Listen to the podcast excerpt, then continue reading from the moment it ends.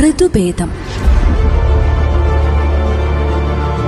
നബാർഡിന്റെ സാമ്പത്തിക സഹായത്തോടെ റേഡിയോ മാറ്റുലി തയ്യാറാക്കി അവതരിപ്പിക്കുന്ന പ്രകൃതി ബോധവൽക്കരണ പരിപാടി.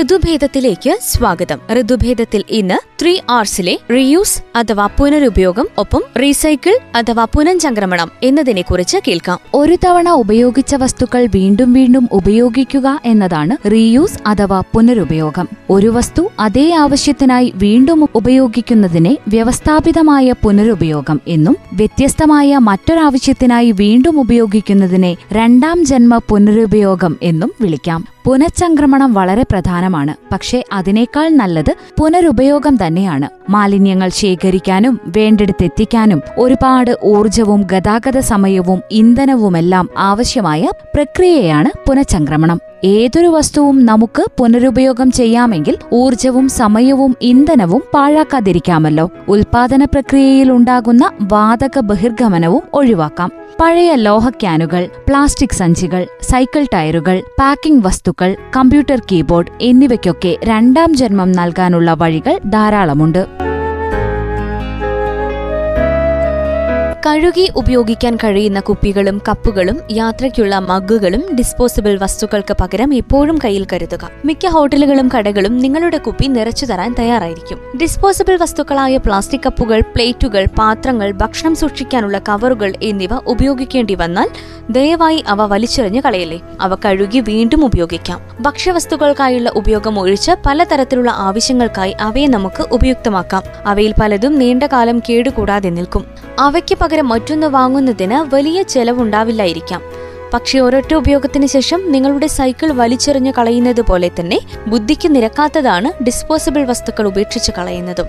കുപ്പിപാത്രങ്ങളും പ്ലാസ്റ്റിക് പാത്രങ്ങളും അടുക്കളയിലും മറ്റും പല സാധനങ്ങൾ എടുക്കാനും സൂക്ഷിക്കാനും ഉപയോഗിക്കാം. പഴയ സീഡികൾ കടലാസ് പറന്നുപോകാതിരിക്കാനുള്ള പേപ്പർ വെയിറ്റായി ഉപയോഗിക്കാം. പഴയ തുണികൾ പാത്രം തുടയ്ക്കാനും നിലം വൃത്തിയാക്കാനും ചൂടുള്ള പാത്രങ്ങൾ എടുക്കാനുള്ള കൈത്തുണിയായും ഒക്കെ ഉപയോഗിക്കാം. ചെറുതായിപ്പോയ നല്ല വസ്ത്രങ്ങൾ ആർക്കെങ്കിലും കൊടുക്കാം. പ്ലാസ്റ്റിക് കവറുകളും കുപ്പികളും മണ്ണ് നിറച്ച് വിത്ത് കുഴിച്ചിടാനും ചെടികൾ നടാനും ഉപയോഗിക്കാം. പഴയ പുസ്തകങ്ങൾ ദയവായി വലിച്ചെറിഞ്ഞു കളയരുത്. ലൈബ്രറിക്കോ സ്കൂളിനോ പേപ്പർ ശേഖരിക്കുന്നവർക്കോ പഴയ പുസ്തക വിൽപ്പനക്കാർക്കോ അവ നൽകാം അവരത് വീണ്ടും ഉപയോഗിക്കും. പഴയ ടൂത്ത് ബ്രഷുകൾ ചെരുപ്പ് കഴുകാനും വാഷ് ബേസിന്റെയും മറ്റും കയ്യെത്താത്ത സ്ഥലങ്ങളിൽ അഴുക്ക് കളയാനുമെല്ലാം ഉപയോഗിക്കാം. എല്ലാറ്റിനുമുപരി പഴയ വസ്തുക്കൾക്ക് പല ഉപയോഗങ്ങളും കണ്ടെത്താൻ നമ്മുടെ ഭാവനയും സർഗശക്തിയും പരമാവധി ഉപയോഗിക്കാം.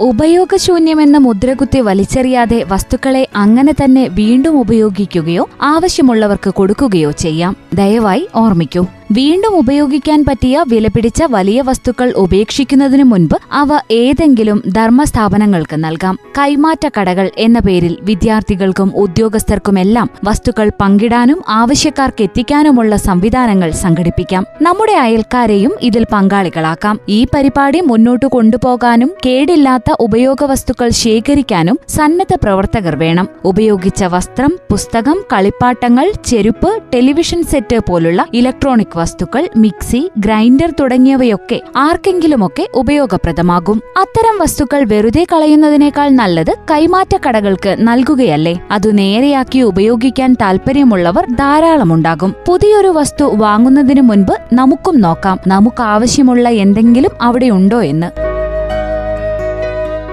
ചില രാജ്യങ്ങളിൽ ആവശ്യമില്ലാത്ത പക്ഷെ കേടില്ലാത്ത വസ്തുക്കളിടാൻ നിക്ഷേപ പെട്ടികൾ പൊതുസ്ഥലങ്ങളിൽ സ്ഥാപിച്ചിട്ടുണ്ടാകും. ഓരോ പെട്ടിയും ഏതെങ്കിലും നിശ്ചിത വസ്തു നിക്ഷേപിക്കാനുള്ളതായിരിക്കും. ചില പെട്ടികൾ ഷൂസ് ഇടാനായിരിക്കും ചിലത് വസ്ത്രങ്ങൾ ഇടാൻ ചില ധർമ്മസ്ഥാപനങ്ങളോ സംഘടനകളോ പിന്നീട് ഈ വസ്തുക്കൾ ശേഖരിച്ച് കേടുപാടുകൾ തീർത്ത് ചെറിയ വിലയ്ക്കോ സൗജന്യമായോ ആവശ്യക്കാർക്ക് നൽകും. റിപ്പയർ കടകൾക്ക് പ്രോത്സാഹനം നൽകണം. കുട ടോർച്ച് വാച്ച് ചെരുപ്പ് മിക്സി തുടങ്ങിയ വസ്തുക്കൾ പലപ്പോഴും നമുക്ക് ഉപേക്ഷിക്കേണ്ടി വരുന്നത് അവ നന്നാക്കി തരാൻ ആളില്ലാത്തതുകൊണ്ടാണ് ഒരു കാലത്ത് നാട്ടിലെല്ലായിടത്തും ഉണ്ടായിരുന്ന റിപ്പയർ കടകൾക്ക് സ്ഥലവും സാമ്പത്തിക സഹായവും നൽകി അത് ചെയ്യുവാൻ നൈപുണ്യമുള്ളവരെ പ്രോത്സാഹിപ്പിക്കണം. സുസ്ഥിരമായ ഉപജീവന മാർഗങ്ങൾ ഇതുവഴിയും ഒരുപാട് പേർക്ക് കണ്ടെത്താനാകണം. ബിസിനസ്സുകാരും വ്യവസായികളും തമ്മിൽ പരസ്പര പൂരകമായി പ്രവർത്തിച്ച വസ്തുക്കളും വിഭവങ്ങളും തമ്മിലുള്ള പരസ്പര പൂരകമായ കൈമാറ്റങ്ങൾ ഉറപ്പാക്കിക്കൊണ്ട് വ്യവസായിക മേഖലകൾ വികസിപ്പിച്ചെടുക്കാം. ഇത്തരം ഹരിത വ്യാവസായിക മേഖലകളും റിപ്പയർ കടകളും വസ്തുക്കളുടെ പുനരുപയോഗം ഉറപ്പാക്കും. പരമാവധി പുനരുപയോഗവും കേടുപാടുകൾ തീർത്ത് ഉപയോഗിക്കലും ഉറപ്പാക്കാനുള്ള സംവിധാനങ്ങൾ വിവിധ തലങ്ങളിൽ സൃഷ്ടിക്കാനും ഇതിനുവേണ്ട നയപര തീരുമാനങ്ങൾ എടുക്കാനും നാം മുൻകൈയെടുക്കണം ഈ ജോലി ചെയ്യാൻ കഴിവും പരിചയവുമുള്ള ആൾക്കാരെ നമുക്ക് അനൗപചാരിക മേഖലയിലാണ് കണ്ടെത്താനാവുക. ത്രീ ആർസിലെ മൂന്നാമത്തെ ആറായ റീസൈക്കിൾ അഥവാ പുനഃചംക്രമണത്തെക്കുറിച്ച് കൂടുതലായി മനസ്സിലാക്കാം. ഉപയോഗപ്രദമായ വസ്തുക്കളെ പാഴാക്കി കളയാതിരിക്കാനും പുതിയ പ്രകൃതി വിഭവങ്ങളുടെ ഉപയോഗം കുറയ്ക്കാനും ഊർജ ഉപയോഗം പരമാവധി നിയന്ത്രിക്കാനുമായി പാഴ്വസ്തുക്കളെ പരമാവധി പുതിയ ഉൽപ്പന്നങ്ങളാക്കി മാറ്റുന്ന പ്രക്രിയയാണ് പുനഃചംക്രമണം. വ്യവസ്ഥാപിതമായ മാലിന്യ നിർമ്മാർജനത്തിന്റെ ആവശ്യവും ഹരിതഗൃഹവാതകങ്ങളുടെ ബഹിർഗമനവും കുറയ്ക്കുകയാണ് പുനഃചംക്രമണ പ്രക്രിയയുടെ പ്രധാന ഉദ്ദേശം. ഇതുവഴി മാലിന്യങ്ങൾ കത്തിച്ചു കളയുന്ന ഇൻസിനറേറ്ററുകളിൽ നിന്നും ഇൻസിനറേറ്ററുകളിൽ നിന്നും മറ്റുമുള്ള വായു മലിനീകരണം കുറയ്ക്കാനും ലാൻഡ് ഫില്ലുകൾ മൂലമുള്ള ജലമലിനീകരണം തടയാനും സാധിക്കും. മാലിന്യം പുനഃചംക്രമണം ചെയ്യുന്നതിൽ രണ്ട് വ്യത്യസ്ത വശങ്ങളാണ് പ്രധാനമായും ഉള്ളത്. ഒന്ന് ജൈവ മാലിന്യങ്ങളുടെ പുനഃചംക്രമണം. രണ്ട് അജൈവ മാലിന്യങ്ങളുടെ പുനഃചംക്രമണം. ജൈവ മാലിന്യങ്ങളുടെ പുനഃചംക്രമണം അടുക്കളയിലെ അവശിഷ്ടങ്ങളെ അടുക്കള മാലിന്യം എന്ന് മുദ്രകുത്തുന്ന ഏർപ്പാട് നമ്മുടെ നാട്ടിൽ ഈ അടുത്ത കാലത്തുണ്ടായ ആശയമാണ്. പ്രത്യേകിച്ച് ഒരു ഹരിത സംസ്ഥാനമായ കേരളത്തിൽ മുപ്പത് വർഷം മുമ്പ് ബാക്കിയാകുന്ന ഭക്ഷ്യവസ്തുക്കളും മറ്റ് ജൈവ വസ്തുക്കളും പ്ലാസ്റ്റിക് സഞ്ചിയിൽ കെട്ടി നിരത്തിൽ വലിച്ചെറിയുന്ന ശീലം ഉണ്ടായിരുന്നില്ല. അവ കത്തിച്ചു കളയുന്ന ഏർപ്പാടും ഒരിടത്തും ഉണ്ടായിരുന്നില്ല. സ്വന്തം പറമ്പിൽ തന്നെ പുനഃചംക്രമണം നടത്തുകയോ മണ്ണിൽ കിടന്ന് സ്വാഭാവിക വിഘടനത്തിന് വിധേയമാകാൻ അനുവദിക്കുകയോ ചെയ്യുമായിരുന്നു. ഇവിടെ പറയാൻ ഉദ്ദേശിച്ച കാര്യം ലളിതമാണ്. ഭക്ഷ്യ അവശിഷ്ടങ്ങളും മറ്റ് ജൈവ വസ്തുക്കളും നൈസർഗിക ചുറ്റുപാടുകളിൽ യാതൊരു ഇടപെടലുകളുമില്ലാതെ തന്നെ ജൈവ വിഘടനത്തിന് വിധേയമായിക്കൊള്ളും ഇനി പറയുന്ന സാഹചര്യങ്ങളിൽ മാത്രമേ അത് പ്രശ്നമാകാറുള്ളൂ. വളരെ കൂടിയ അളവിലുള്ള ജൈവ വസ്തുക്കൾ നഗരങ്ങളിൽ ചിലയിടങ്ങളിൽ കുന്നുകൂട്ടിയിടുന്ന സാഹചര്യങ്ങൾ. ഇങ്ങനെ വരുമ്പോൾ പ്രകൃതി വ്യവസ്ഥകൾക്ക് ഇവയെ ജൈവ വിഘടനത്തിന് വിധേയമാക്കാൻ കഴിയാതെ വരുന്നു. പ്ലാസ്റ്റിക് സഞ്ചികളിൽ ജൈവമാലിന്യങ്ങൾ പൊതിഞ്ഞുകെട്ടുമ്പോൾ ജൈവ വിഘടനം നടക്കില്ല. കോൺക്രീറ്റ് പ്രതലത്തിൽ ജൈവവസ്തുക്കൾ നിക്ഷേപിക്കുമ്പോൾ മണ്ണിലെ ജൈവ വിഘടനം നടത്തുന്ന സൂക്ഷ്മജീവികൾ ഇല്ലാത്തതുകൊണ്ടുള്ള പ്രശ്നം. മാത്രമല്ല ജൈവ വിഘടന വിധേയമായ വസ്തുക്കൾ മണ്ണിൽ സ്വാഭാവികമായി ജീർണിച്ച് ജൈവവളമായി തീരുന്ന വ്യവസ്ഥയാണ് ഏറ്റവും പരിസ്ഥിതി സൗഹാർദ്ദപരമായ മാലിന്യ പരിപാലന മാർഗം. ഖരമാലിന്യങ്ങളുടെ സിംഹഭാഗമായ ജൈവ വസ്തുക്കൾ ഇപ്രകാരം വളമാക്കി മാറ്റപ്പെട്ടാൽ അത് പരിസ്ഥിതിക്കും ആരോഗ്യത്തിനും ഒട്ടും ഹാനി വരുത്തില്ല. ജൈവ മാലിന്യങ്ങളും അജൈവ മാലിന്യങ്ങളും കൂടിക്കലരുമ്പോഴാണ് മാരക വിഷങ്ങളുടെ പ്രശ്നം ഉടലെടുക്കുന്നത്. ജൈവ വിഘടനത്തിന് വിധേയമാവാത്ത മാലിന്യങ്ങളിൽ പലതിലും മാരകമായ രാസവസ്തുക്കൾ അടങ്ങിയിട്ടുണ്ടാകും. വിഷബാധയും ക്യാൻസർ പോലുള്ള ഗുരുതരമായ രോഗങ്ങളും വരുത്തുന്ന രാസവിഷങ്ങളാണവ. അതുകൊണ്ട് തന്നെ മാലിന്യ പരിപാലനത്തിന്റെ ഒന്നാമത്തെയും ഏറ്റവും പ്രധാനപ്പെട്ടതുമായ ചുവട് ഗാർഹിക മാലിന്യങ്ങളെ ജൈവ മാലിന്യങ്ങളെന്നും അജൈവ മാലിന്യങ്ങളെന്നും ഉറവിടത്തിൽ വെച്ച് തരംതിരിക്കലാണ്. ജൈവ വിഘടനത്തിന് വിധേയമാകുന്ന മാലിന്യവും ജൈവ വിഘടന വിധേയമല്ലാത്ത മാലിന്യവും രണ്ടായി തിരിച്ച് വെവ്വേറെ ശേഖരിക്കുന്നതിനെ ഉറവിട തലത്തിലുള്ള വേർതിരിക്കൽ എന്ന് പറയും. മുൻപ് പറഞ്ഞതുപോലെ മാലിന്യ പരിപാലനത്തിന്റെ എ ബി സി എന്നീ ആദ്യ ലിപികളാണ് ഉറവിടതല തരംതിരിക്കൽ. ശാസ്ത്രീയമായ മാലിന്യ പരിപാലന വ്യവസ്ഥയുടെ ആരംഭഘട്ടമാണിത്. പല മാലിന്യ സംസ്കരണ പ്ലാന്റുകളുടെയും പരാജയങ്ങളുടെ മുഖ്യവും അടിസ്ഥാനപരവുമായ കാരണം ഈ ഒരൊറ്റ നിർണായക പ്രവൃത്തി ആരംഭഘട്ടത്തിൽ നടക്കാത്തതു തന്നെയാണ് കേരളത്തിൽ അടച്ചുപൂട്ടേണ്ടി വന്നവയുൾപ്പെടെ മിക്ക മാലിന്യ സംസ്കരണ പ്ലാന്റുകളും ജൈവ വിഘടന വിധേയമായ മാലിന്യം സംസ്കരിക്കാനുള്ളവ തന്നെയായിരുന്നു. പക്ഷേ അവയിലേക്ക് സംസ്കരണത്തിനെത്തിയത് ജൈവ മാലിന്യങ്ങൾക്കൊപ്പം ജൈവ വിഘടന വിധേയമല്ലാത്ത മാലിന്യവും വിഷമാലിന്യങ്ങളും ആശുപത്രി മാലിന്യങ്ങളും അറവുശാലകളിൽ നിന്നുള്ള മാലിന്യങ്ങളുമെല്ലാം ഇടകലർന്ന സമ്മിശ്ര മാലിന്യങ്ങളായിരുന്നു. ഉറവിട തലത്തിൽ തന്നെ ചെയ്യേണ്ടിയിരുന്ന തരംതിരിക്കൽ എന്ന അത്യന്താപേക്ഷിതവും അടിസ്ഥാനപരവുമായ ഒരൊറ്റ കാര്യം നടക്കാത്തതിനാലാണ് നമ്മുടെ എല്ലാ മാലിന്യ പരിപാലന സംവിധാനങ്ങളും ദുരന്ത പര്യവസായിയായ പരാജയങ്ങളായി തീർന്നത്. ഉറവിട തരംതിരിക്കൽ നൂറ് ശതമാനവും ഉറപ്പാക്കാനായില്ലെങ്കിൽ ഒരു മാലിന്യ പരിപാലന സാങ്കേതിക വിദ്യയും പദ്ധതിയും വിജയിക്കില്ലെന്ന് ഉറപ്പായും പറയാം. വൻതോതിൽ സമ്മിശ്ര മാലിന്യങ്ങൾ കുന്നുകൂടുകയും കത്തിക്കുകയും ചെയ്യുന്ന ഇന്നത്തെ ദുരവസ്ഥയിലേക്ക് തന്നെ നാം എത്തിച്ചേരും. ഉറവിടതല തരംതിരിക്കൽ ഒരു കെട്ടിടത്തിന്റെ അടിത്തറ പോലെയാണ്. അത് നമുക്കൊരിക്കലും ഒഴിവാക്കാനാവില്ല. ആദ്യത്തെ ചുവടായ ഉറവിട തരത്തിലുള്ള തരംതിരിക്കൽ നടത്തിയ ശേഷവും ഗാർഹികവും വാണിജ്യപരവുമായ മൊത്തം ജൈവമാലിന്യം ഒരൊറ്റ കേന്ദ്രീകൃത മാലിന്യ പരിപാലന സംവിധാനത്തിലേക്ക് കൊണ്ടുവരുന്നത് അസാധ്യവും അപ്രായോഗികവും അസ്വീകാര്യവുമാണ് പ്രത്യേകിച്ച് കേരളത്തിൽ. ഇതിനുള്ള കാരണങ്ങൾ ഇനി പറയാം.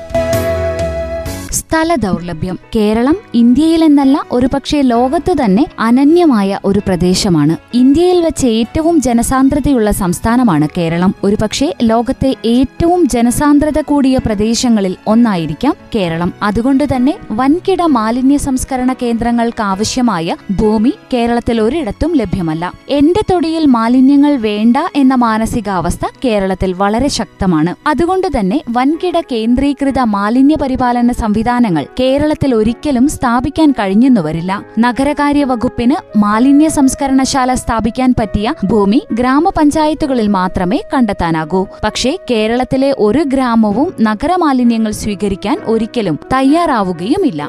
സൗകര്യങ്ങളുടെ കുറവ്. വൻകിട കേന്ദ്രീകൃത മാലിന്യ പരിപാലന സംവിധാനങ്ങളുടെ വിജയം ഉറപ്പാക്കാൻ മികച്ച ശാസ്ത്രീയ നൈപുണ്യവും നിതാന്ത നിരീക്ഷണവും വിലയിരുത്തലും തിരുത്തലും കാര്യക്ഷമമായ സ്ഥാപനങ്ങളും ആവശ്യമാണ്. നമ്മുടെ നഗര സ്വയംഭരണ സ്ഥാപനങ്ങളിൽ ഇവയൊന്നും തന്നെ നിലവിലില്ല. അതുകൊണ്ട് തന്നെ ഇത്തരം കേന്ദ്രീകൃത സംവിധാനങ്ങൾ ഒരു തരത്തിലും പ്രായോഗികമല്ല. ഇതുവരെയുള്ള നമ്മുടെ മാലിന്യ പരിപാലന അനുഭവങ്ങൾ ഇതുതന്നെയാണ് സ്ഥിരീകരിക്കുന്നത്. മലിനീകരണം തുടങ്ങിയ പ്രശ്നങ്ങൾ നേരത്തെ സൂചിപ്പിച്ചതുപോലെ ഒരിടത്ത് വൻതോതിൽ ജൈവമാലിന്യങ്ങൾ സംസ്കരിക്കാൻ കുന്നുകൂടുമ്പോൾ ദൈനംദിന പരിപാലനത്തിലുണ്ടാകുന്ന ചെറിയ പാളിച്ച പോലും അസഹനീയമായ ദുർഗന്ധം കീടങ്ങളുടെ പെരുകൽ വായുമലിനീകരണം മാലിന്യങ്ങളിൽ നിന്ന് ഒലിച്ചുവരുന്ന മലിനദ്രാവകം ലീച്ചേറ്റ് കാരണമുള്ള ജല ഭൂഗർഭജല മലിനീകരണം തുടങ്ങിയവ പൊതുജനാരോഗ്യത്തെയും സ്വസ്ഥ ജീവിതത്തെയും ബാധിക്കുന്ന ഗുരുതരമായ പ്രശ്നങ്ങൾ ഉണ്ടാക്കുന്നു. ഇത്തരം മാലിന്യ സംസ്കരണ സംവിധാനങ്ങളുടെ നടത്തിപ്പ് ഇക്കാരണങ്ങളാൽ തന്നെ സാങ്കേതികമായി വലിയ വെല്ലുവിളി ഉയർത്തുന്നു. വലിയ സാമ്പത്തിക ചെലവ്. കേന്ദ്രീകൃത മാലിന്യ സംസ്കരണശാലകൾക്ക് വൻതോതിലുള്ള മുതൽ മുടക്ക് വേണ്ടിവരുമെന്ന് മാത്രമല്ല അവയുടെ പ്രവർത്തനത്തിനും പരിപാലനത്തിനും വലിയ ചെലവ് വരും. മാലിന്യങ്ങൾ ശേഖരിച്ചെത്തിക്കാനുള്ള വാഹന ചെലവ് മുതൽ അവയുടെ അറ്റകുറ്റപ്പണികൾക്കുള്ള ചെലവും ശമ്പളവും ഇന്ധന ചെലവുമെല്ലാം കൂടി ദൈനംദിന ചെലവ് തന്നെ വമ്പിച്ചതായിരിക്കും. രൂക്ഷമായ പരിസ്ഥിതി പ്രശ്നങ്ങൾ. കേന്ദ്രീകൃത മാലിന്യ സംസ്കരണശാലകൾ താരതമ്യേന കൂടുതൽ പരിസര മലിനീകരണം ഉണ്ടാക്കുന്നു. മാത്രമല്ല ട്രാൻസ്പോർട്ടേഷന് വേണ്ടിവരുന്ന ഫോസിൽ ഇന്ധനം കത്തിക്കൽ തന്നെ ഇവയെ പാരിസ്ഥിതികമായി ഏറ്റവും ഹാനികരമായ പദ്ധതികളാക്കി മാറ്റുന്നു. കൂടുതലായുള്ള സാമൂഹിക പ്രശ്നങ്ങൾ.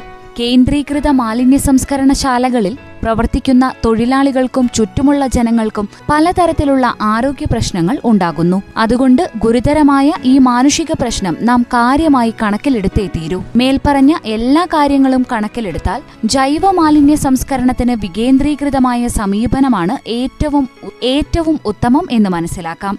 കേരളത്തെ സംബന്ധിച്ചിടത്തോളം വീടുകളിൽ തന്നെ നടത്തുന്ന ഉറവിടതല തരംതിരിക്കലും സംസ്കരണവുമാണ് ഏറ്റവും പ്രായോഗികവും ശാസ്ത്രീയവുമായ മാലിന്യ പരിപാലന രീതി. ഇതൊരു നൂതനമോ അനന്യമോ ആയ ആശയമല്ല. ഒരു കാലത്ത് കേന്ദ്രീകൃത മാലിന്യ പരിപാലനം നടപ്പിലാക്കാൻ ശ്രമിച്ച് പരാജയപ്പെട്ട വികസിത രാഷ്ട്രങ്ങളെല്ലാം ഇന്ന് ഗാർഹിക കമ്പോസ്റ്റിംഗ് രീതികളാണ് പ്രോത്സാഹിപ്പിക്കുന്നത്. പൂന്തോട്ടങ്ങളിലെ മാലിന്യം പൂന്തോട്ടമുണ്ടാക്കാൻ മുറ്റമുണ്ടെങ്കിൽ തീർച്ചയായും അവിടെ തന്നെ കമ്പോസ്റ്റിംഗ് ചെയ്യാനുള്ള സംവിധാനവും ഉണ്ടാകും ഇടവും ഉണ്ടാകും. കുഴി കമ്പോസ്റ്റിംഗ് റിംഗ് കമ്പോസ്റ്റിംഗ് ബയോബിന്നുകൾ എന്നിങ്ങനെ പല സംവിധാനങ്ങളുമുണ്ട്. ചില്ലകളും കൊമ്പുകളും ചിരട്ടയും മറ്റും കമ്പോസ്റ്റ് ചെയ്യാൻ സമയമെടുത്തേക്കാം. പക്ഷേ അവയെ നമുക്ക് വിറകാവശ്യമായ ഇടങ്ങളിലെത്തിക്കാനുള്ള വഴി നോക്കാം. അജൈവ മാലിന്യത്തോടൊപ്പം അവയും ശേഖരിക്കാനുള്ള സംവിധാനം നമുക്ക് സൃഷ്ടിക്കാം. മറ്റ് പൊതുസ്ഥലങ്ങളിൽ നിന്നുള്ള ജൈവ മാലിന്യങ്ങൾ തിരുവല്ലയിലും തൃശൂരിലും നന്നായി പ്രവർത്തിക്കുന്നത് പോലുള്ള കമ്പോസ്റ്റിംഗ് സംവിധാനങ്ങൾ എല്ലാ കമ്പോളങ്ങളിലും ഏർപ്പെടുത്തണം. നഗരങ്ങളിലും പട്ടണങ്ങളിലും ഗ്രാമപഞ്ചായത്തുകളിലുമെല്ലാം വിവിധയിടങ്ങളിൽ ചെറിയ തോതിലും വികേന്ദ്രീകൃതമായും കമ്പോസ്റ്റിംഗും ബയോമെത്തനൈസേഷൻ സാങ്കേതിക വിദ്യകൾ ഉപയോഗിച്ചുള്ള വേസ്റ്റ് സംസ്കരണവും നടത്താം. ഇത്തരം വികേന്ദ്രീകൃത സംവിധാനങ്ങൾ പ്രവർത്തിപ്പിക്കാൻ എളുപ്പവും സാമ്പത്തിക സുരക്ഷ ഉറപ്പുള്ളവയുമാണ്. മാലിന്യ സംസ്കരണത്തിലെ ത്രീ ആർസിലെ റീയൂസ് അഥവാ പുനരുപയോഗം റീസൈക്കിൾ അഥവാ പുനഃചംക്രമണം എന്നതിനെക്കുറിച്ചാണ് ശ്രോതാക്കൾ കേട്ടത്. ഋതുഭേദത്തിന്റെ അടുത്ത അധ്യായത്തിൽ ഗാർഹിക കമ്പോസ്റ്റിംഗിനെ ഉദ്യാന പരിപാലനവും ജൈവകൃഷിയുമായി എങ്ങനെ ബന്ധിപ്പിക്കാം എന്നതിനെക്കുറിച്ച് മനസ്സിലാക്കാം. ഇതോടെ ഇന്നത്തെ ഋതുഭേദം ഇവിടെ പൂർണമാകുന്നു. നന്ദി നമസ്കാരം.